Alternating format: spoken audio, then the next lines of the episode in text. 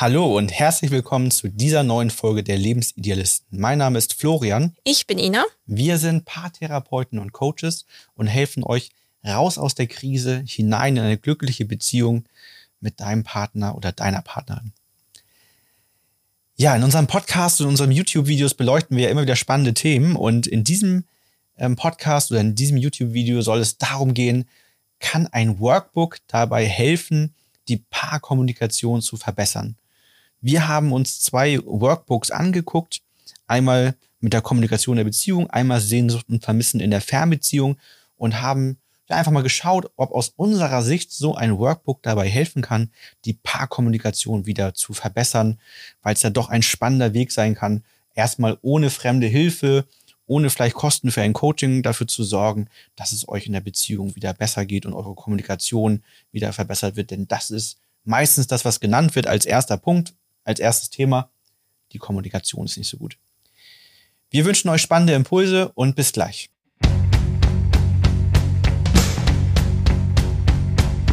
Here's your story, let's begin. The water's fine, come on, dive in. The future's here, it's right before your eyes. Ja, wir haben zwei Workbooks für euch getestet und ähm, haben uns allgemein Gedanken gemacht, was ist so das Prinzip von einem Workbook und was, was kann einfach der Mehrwert sein. Und bei dem ersten Buch geht es ja um Kommunikation in der Beziehung.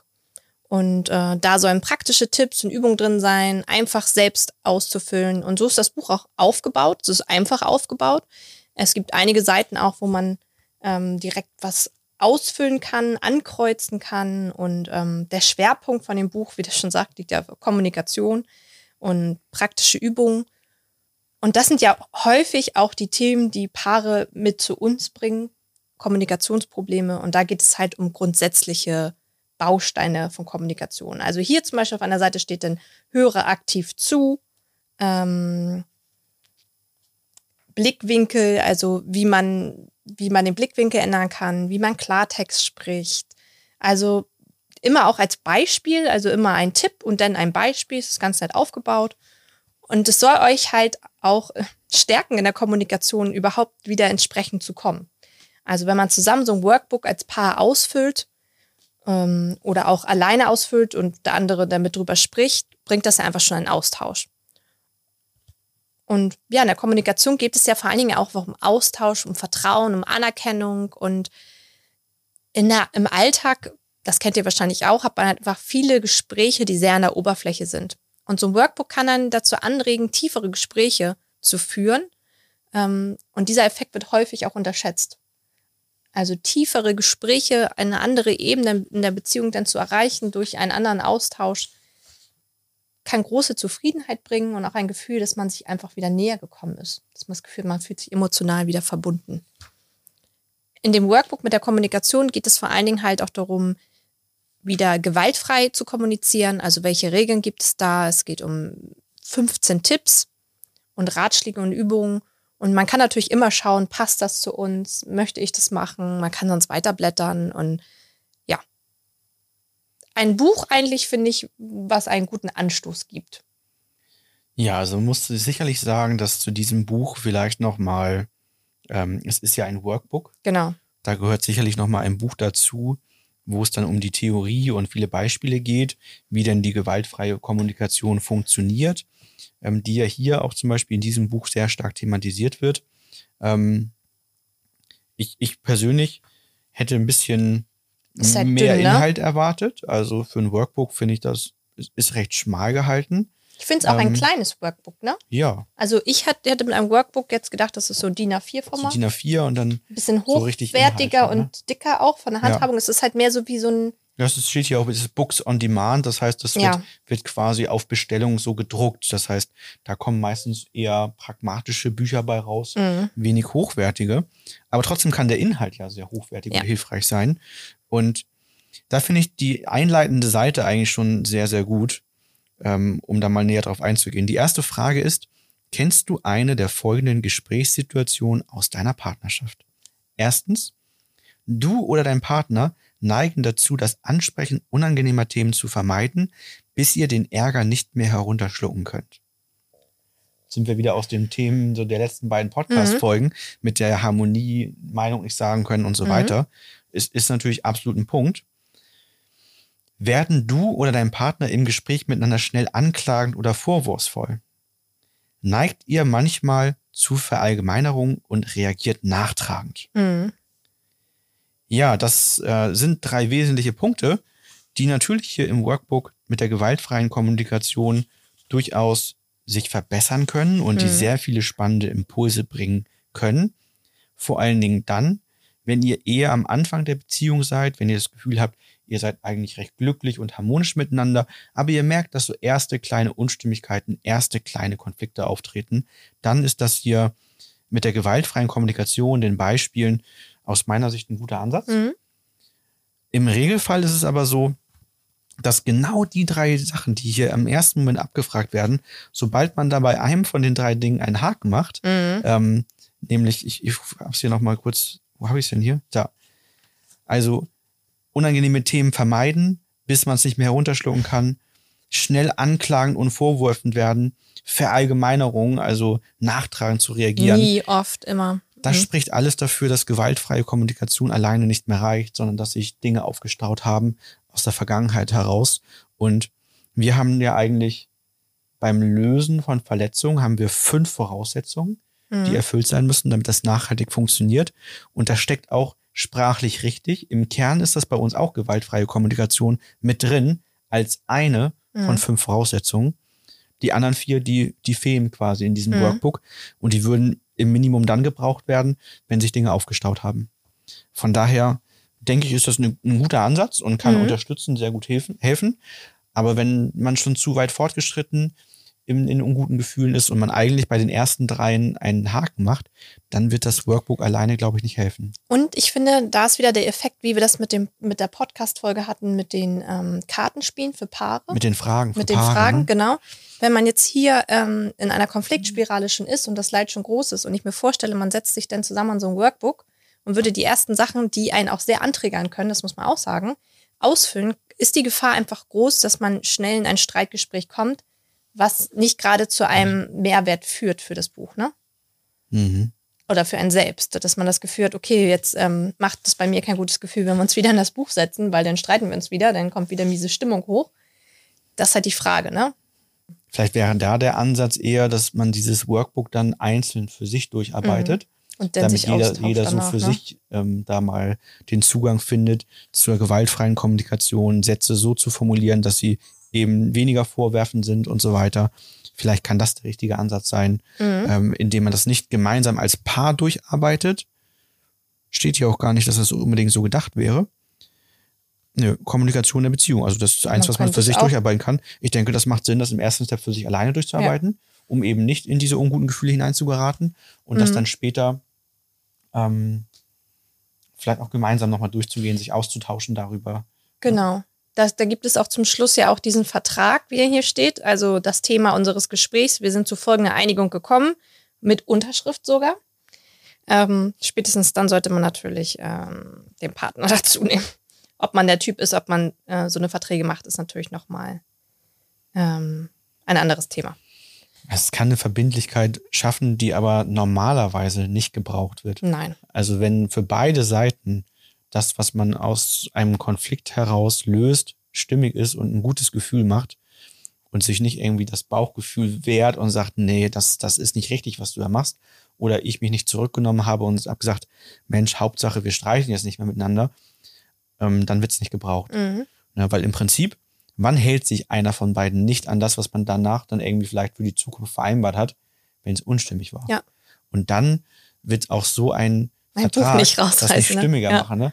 Dann, dann, wofür ist dann ein Vertrag? Dafür, wenn es schiefgelaufen ist. Um sich wieder Diesen zu Vertrag vertragen, ne? Brauche ich Ja. dann, um sich wieder zu vertragen. Also wenn es schief läuft. Den Vertrag braucht doch der andere nur, um zu sagen, hier, Ja. Vertrag, Ja. du hast doch mir schriftlich gegeben, dass du das so nicht mehr machen wirst. Und jetzt machst du es trotzdem. Ja. ja, und was soll man denn damit machen? Ja. Was mache ich jetzt mit dem Vertrag? Ja, dann Also- kann ich dich, äh, dann kann ich dir jeden Abend das Buch auf dein Bett, Bettseite legen Ja. und dich dran erinnern. Macht bestimmt nicht gute Gefühle. Also wenn, dann würde ich auf jeden Fall Vertragsstrafen einführen. Ja. Dass man zumindest sagt, okay, wenn, wenn du dich nicht dran hältst, dann musst du mich jetzt jeden Abend drei Stunden lang massieren. Ähm, körperliche Nähe als Vertragsstrafe. Äh, ja, nee, nicht körperliche Nähe, sondern die drei Stunden. Also. Ja, aber auch insgesamt ziemlich dünn. Weniger Inhalt als erwartet für ein Workbook, finde ich schon, aber für den Anfang gut. Kommen wir mal zum zweiten Buch. Das zweite Buch heißt ja Sehnsucht und Vermissen in der Fernbeziehung. Also ein ganz anderer Schwerpunkt nochmal, ist aber von der gleichen Autorin, gleich aufgebaut. Bücher ähneln sich sehr vom Aufbau, gleiches Prinzip. Ähm, da geht es in dem Buch halt darum, wie man mit der Sehnsucht in einer Fernbeziehung umgehen kann. Das ist auch eher auf den Einzelnen gemünzt, aber auch, ähm, was Paare halt stärken kann in einer Fernbeziehung.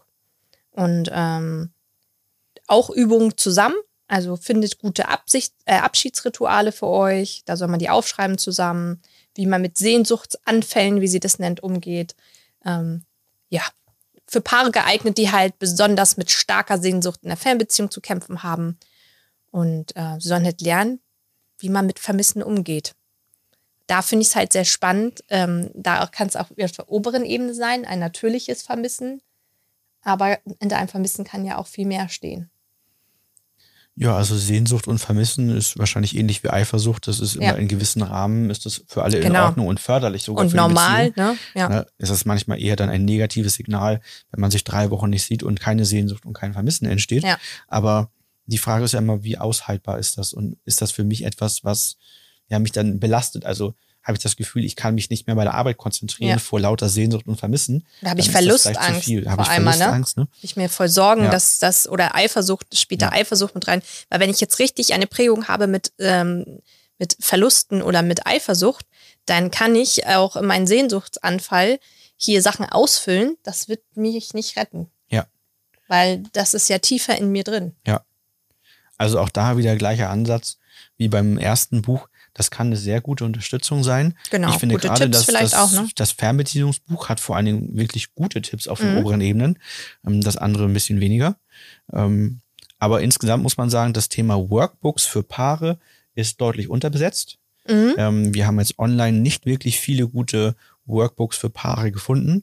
Tatsächlich nämlich auch, äh, die haben wir jetzt bei Amazon bestellt, ohne Werbung für Amazon machen zu wollen.